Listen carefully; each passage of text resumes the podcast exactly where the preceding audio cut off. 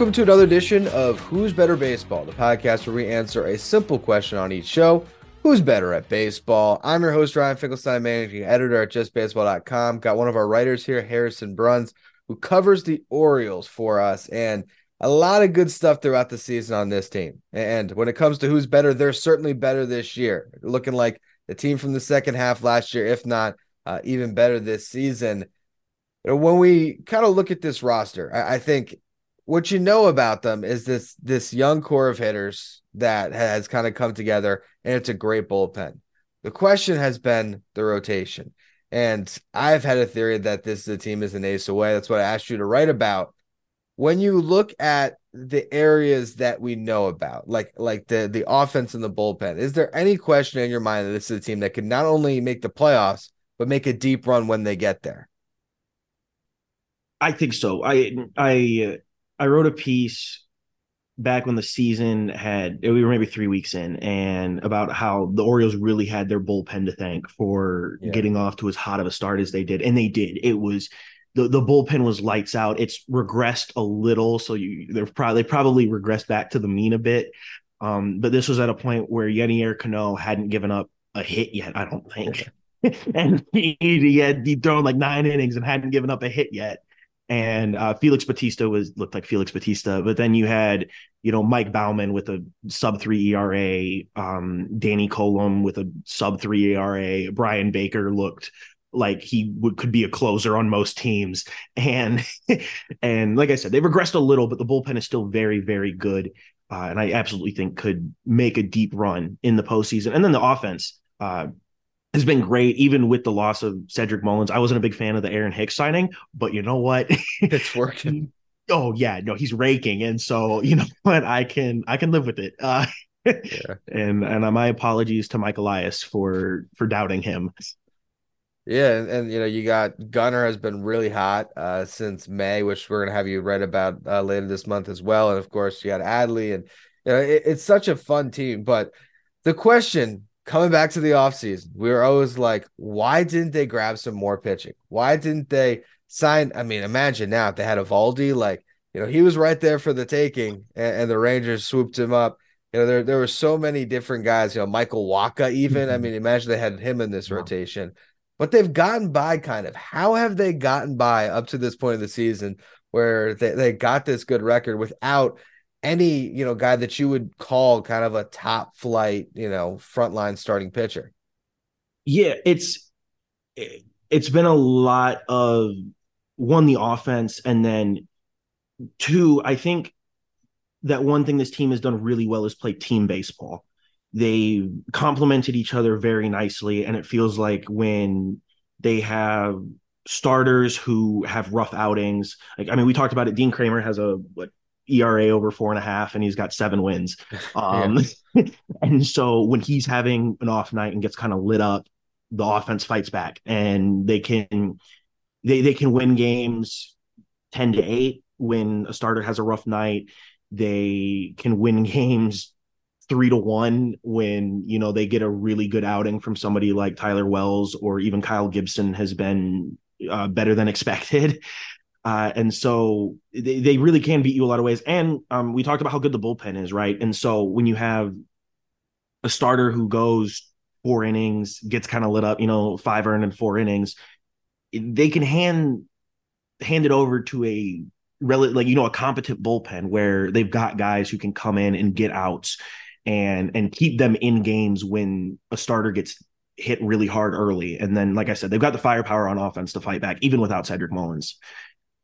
Yeah, and, and you know, you, you it, it's one of those those you know kind of puzzling teams when you look at starter by starter. But then you mentioned, you know, you got seven wins from Kremer. you got eight from Gibson. All the jokes this year coming in about Kyle Gibson being the opening day starter, and look, if he gives you this all year, I mean, you, you look at the stats, you know, he's striking out less than seven per nine, but he's not giving up home runs less than no. one per nine. So if that if that holds up, just keep the ball in the yard. If they're hitting missiles, hit them at our fielders, and we're okay, right? yeah, no, and that, that's that's the crazy thing is he he isn't giving up home runs. He also, if I'm not mistaken, isn't walking a ton of dudes either. So like he's he's not giving up free passes, which is great, right? Like walks are going to hurt you. It's just free base runners. Um, and and he's keeping the ball in the yard. And so if if what he has right now, if he ends the season with the same stat line, I would be ecstatic. Yeah. Because my my biggest thing with him was like if you look at his, you know, baseball reference page or what have you, like he has more seasons with an ERA, if I'm not mistaken, he has more seasons with an ERA over five than he does under five. And so and so I was a little skeptical about bringing him in. But if if he's gonna pitch like this, I'm all for it. I'm looking now. Uh, let's see. One, two, three, four, five seasons with an ERA over five. One, two, three, four, five under five. One of them was a 4.84. This year would tip the scale for him to, to the other yeah, there. No. but it's look, you know, Kyle Gibson's got a you know career 4.49 ERA. He is like your prototypical fifth starter. I think mm-hmm. the, the issue with this team is it comes down to like the regular season. I feel like they could keep this team as is and yeah. make the playoffs. Mm-hmm. Absolutely. But you know, assuming the Rays are going to hold on to this division, you're going to be in a wild card round. You're going to have three games to win a series. And, mm-hmm. you know, if you go up against, you know, Toronto and they could throw out there, you know, if it's Bassitt and, uh, you know, obviously Gausman, and I don't know who the mm-hmm. third guy is, but it, Ber- Berrios maybe, it's probably looking better than what you know the the Orioles have. I, I think the one player I want to say that you might feel good about handing that ball to is Tyler Wells. What have you seen from him? Because it seems like he actually might have be a guy that has some real staying power here. Oh yeah, I he's been lights out if like he was he was fine last year, right? Like he wasn't he wasn't bad, he wasn't necessarily good, uh, but he, he was fine. And then this year he comes in. I don't know if he came in with something to prove, you know, he felt like he had a chip on his shoulder, or maybe he saw a rotation with without a lot of guys in it, right? And he was like, you know, this could this could be mine. And you know, he has the 23rd best ERA in baseball among qualified pitchers, right? He's got a 3.24 ERA and he like I said, lowest whip in baseball. Like he's not, he does not walk dudes, and that and the strikeouts are up. Yeah. Right. Like he he wasn't striking out a lot of dudes last year. This year, he's he, I, the amount of starts I've seen where he goes seven innings and K's nine. Like he's getting he's getting he's doing that more often than not. And and, and that's huge. And like he is the one dude I would be comfortable handing the ball to like game one of a playoff series because when he is at his best, I think the Orioles, the Orioles can beat anybody in in baseball when he's when he's on. And yeah. lucky for them, he's been on almost every night this year. And they need every bit of it. I, I, think when you're looking at, you know, the the playoff rotation, I mean, the question is, you know, if he's, you know, the, the idea would be to push him to start game two or three, ideally, you know, yes. to find those other answers. So, yes. you know, on the roster before I want to talk about some trade candidates in a minute here, but I think the the big kind of elephant in the room. Well, there's two of them. There's one the guy you traded for, Cole Irvin, and the other one is the guy that I think this offseason we all expected. Well, I guess he's going to be the ace, and that's G Rod. Those two guys up and down AAA in the big leagues this year. Can either of them in the second half kind of find their footing to the point where they would be one of the guys that would grab that ball?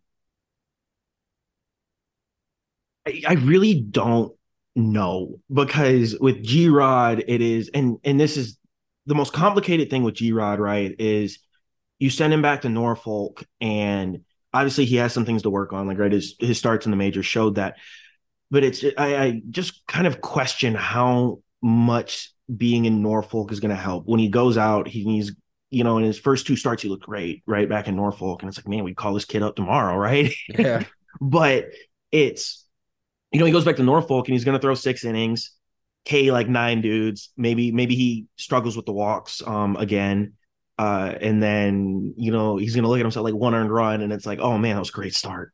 Yeah. And and and for whatever reason, whatever he's doing isn't working in the majors, and so I, I hope that you know he's got people in his ear, you know, and people helping him that to get to where he can be you know, and and so with G Rod, I think it really is a question of, um, I mean, I I think it was mentioned um on the Just Baseball show, right? Is issues with tunneling, mm-hmm. uh, and and really getting you know his his slider looks like a slider out of the hand, and like every like they know when a fastball's coming, and and his changeup looks like a changeup, and there's no real disguising of his pitches. And so if he can get past that, then I think he he will find his way back into the rotation. Um, the real question is like when. Yeah. And and if and if Cole Irvin looks good, which like I said, he, you know, I think six innings, one earned against the Royals the other day in his first start back. Like if he continues to look like that guy in Oakland where he's an ERA right around four, throwing a lot of innings, which is great because you know the more bullpen, the more rest that bullpen has, the better, right? The more sharp, the sharper they're going to be when they come out. And so, I don't know if Cole Irvin's the guy you necessarily hand the ball to in a in a in a in a playoff series. Like I don't know if he's that guy. Like he's great in the regular season, right? Like you, everybody needs a dude who's going to eat a lot of innings and can be right around like a four ERA. That's great. Uh, but I don't know if he's a dude I expect to come out and like shove in a postseason game.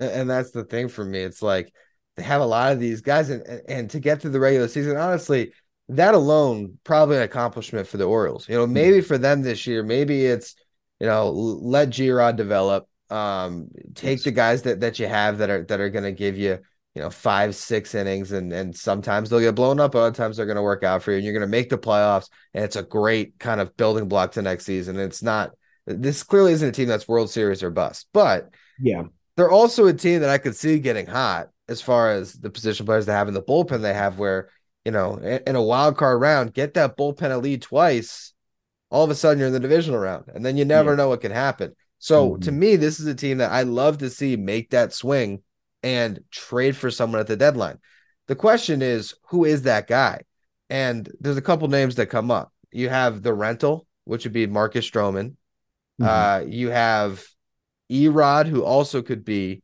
uh, a rental, Eduardo Rodriguez, who he has an opt out. And then you have Shane Bieber. To me, Shane Bieber is interesting because you'd get him for more than one run. Mm-hmm. And I feel like that might be the guy that they should target to come in. You get him for more than one run. Hell, you might be able to extend him the way the Mariners did with, with Luis Castillo, mm-hmm. and he could be your ace for the next five years potentially. Yeah. How do you think about that fit? I think that I think Bieber is the move that to me makes the most sense. Just like logically when I, when I think about it um, from from all aspects, right? One, like you said, Bieber has more than one year of control. So this is a guy that's gonna that can slot back into the rotation next year. Um, and you know, maybe even it could, you know, one thing that G Rod doesn't have is a veteran pitcher who's done it before. There is there, yeah. there is not that on the Orioles right now. And so if anything like that could that could benefit G Rod in in more than one more than one sense. And then on top of that, Cleveland's a team that I think the Orioles can work with, right? Like this is a deal that could potentially help both teams this year, right? Um, I love the Twins. They're they're my second team, but they and I've been incredibly disappointed with with them not being able to you know take a step forward and really they had many opportunities to just run away with this division and haven't and so cleveland's hanging around and they really think you know man like an offensive boost could really like push us over the top baltimore's got dudes that could play that could slot into cleveland's lineup tomorrow yeah right yeah. You, like a guy like connor norby could play second base for Cleveland tomorrow. Um, Jordan Westburg, Joey Ortiz. Now, obviously, like the Orioles are going to want to hang on to a lot of these guys. Um, but even if they if they want outfield help, Hudson Haskin's been raking in AAA. Like he's, yeah. he's striking out a lot, but he's he's hitting the ball really hard, um, getting on base. Um, and for a while, like he was he was playing better than Colton Cowser was for a while in Norfolk. And obviously, Cowser looks otherworldly right now. But um, like you have you like the Orioles have dudes in Norfolk that could play in Cleveland tomorrow and give them a boost offensively. And so if Cleveland feels confident in their pitching and they're like, man, I like we could maybe take this division without Shane Bieber and let the young guys, you know, run out there and just run out a younger rotation and they're really, you know, hungry for some offense. It, it's a deal that could work both ways. And so I, I do think he's the guy that makes the most sense it, it honestly is a great fit, and uh, you know I think it, you know, that that's kind of interesting to think about the, the Guardians and where they are, where they they could trade their ace, they had the pitching to absorb it, and yeah, you know I think that would actually be the type of package that they would want. I, I think it's I, I don't think that they want to trade Shane Bieber and get guys that are years and years away. Mm-hmm. Um, you know, if you have a couple guys you can plug right into the lineup for a team that is really struggling for offense, you're right. This is a move that could could make sense for both teams. You know what? They might meet in the wild card round. That'd be the funniest part about it. So yeah. all of a sudden it's it's Shane Bieber pitching against his former team going up against Triston McKenzie. But I like that move a lot, and we'll see what what the Orioles do here. Uh, mm-hmm. They're a great story this season. They, they've they've found a way to to so far be better than the Blue Jays and the Yankees, which I don't think any of us necessarily knew going in. Um, and I think they're a move away. So hopefully they make that move because in years past, uh, this is a team. When's the last time that they like what did they do at the deadline last year? Because I guess were they in the mix last year at the deadline, or is that more after the deadline that they kind of took off? I'm trying to remember. I'm trying. I don't. They weren't really. they, they they like they were kind of far off to the point where most people had kind of like discounted them. It was like oh like yeah. it was like an August team, right? Like a team that had like a great August. Yeah, and it was. I mean, obviously, it was all sparked by like calling up Adley. They were yeah well below 500, and then they call Adley up, and you know they they they were I, I think probably 10 or 15 games above 500 after calling up Adley, yeah. um, you know, through the rest of the season. And so, so they really were a team that kind of came on late, but they were so far out of it from the beginning that I think it was just kind of like, ah, they're like, eh, they can't do that. And then obviously getting that hot after calling up Adley put them in the mix for a minute. Yeah. And look, we'll see this year. Now, this is year two of Adley. Uh, you're, you're your window to contend. This is the time to push some chips in and make a trade. We'll see if the Orioles do it. Uh, that's going to be all for this edition of Who's Better Baseball. Thank you to Harrison for joining me. Make sure you check out all the written content we got coming your way on the Orioles and all the other teams in baseball at justbaseball.com.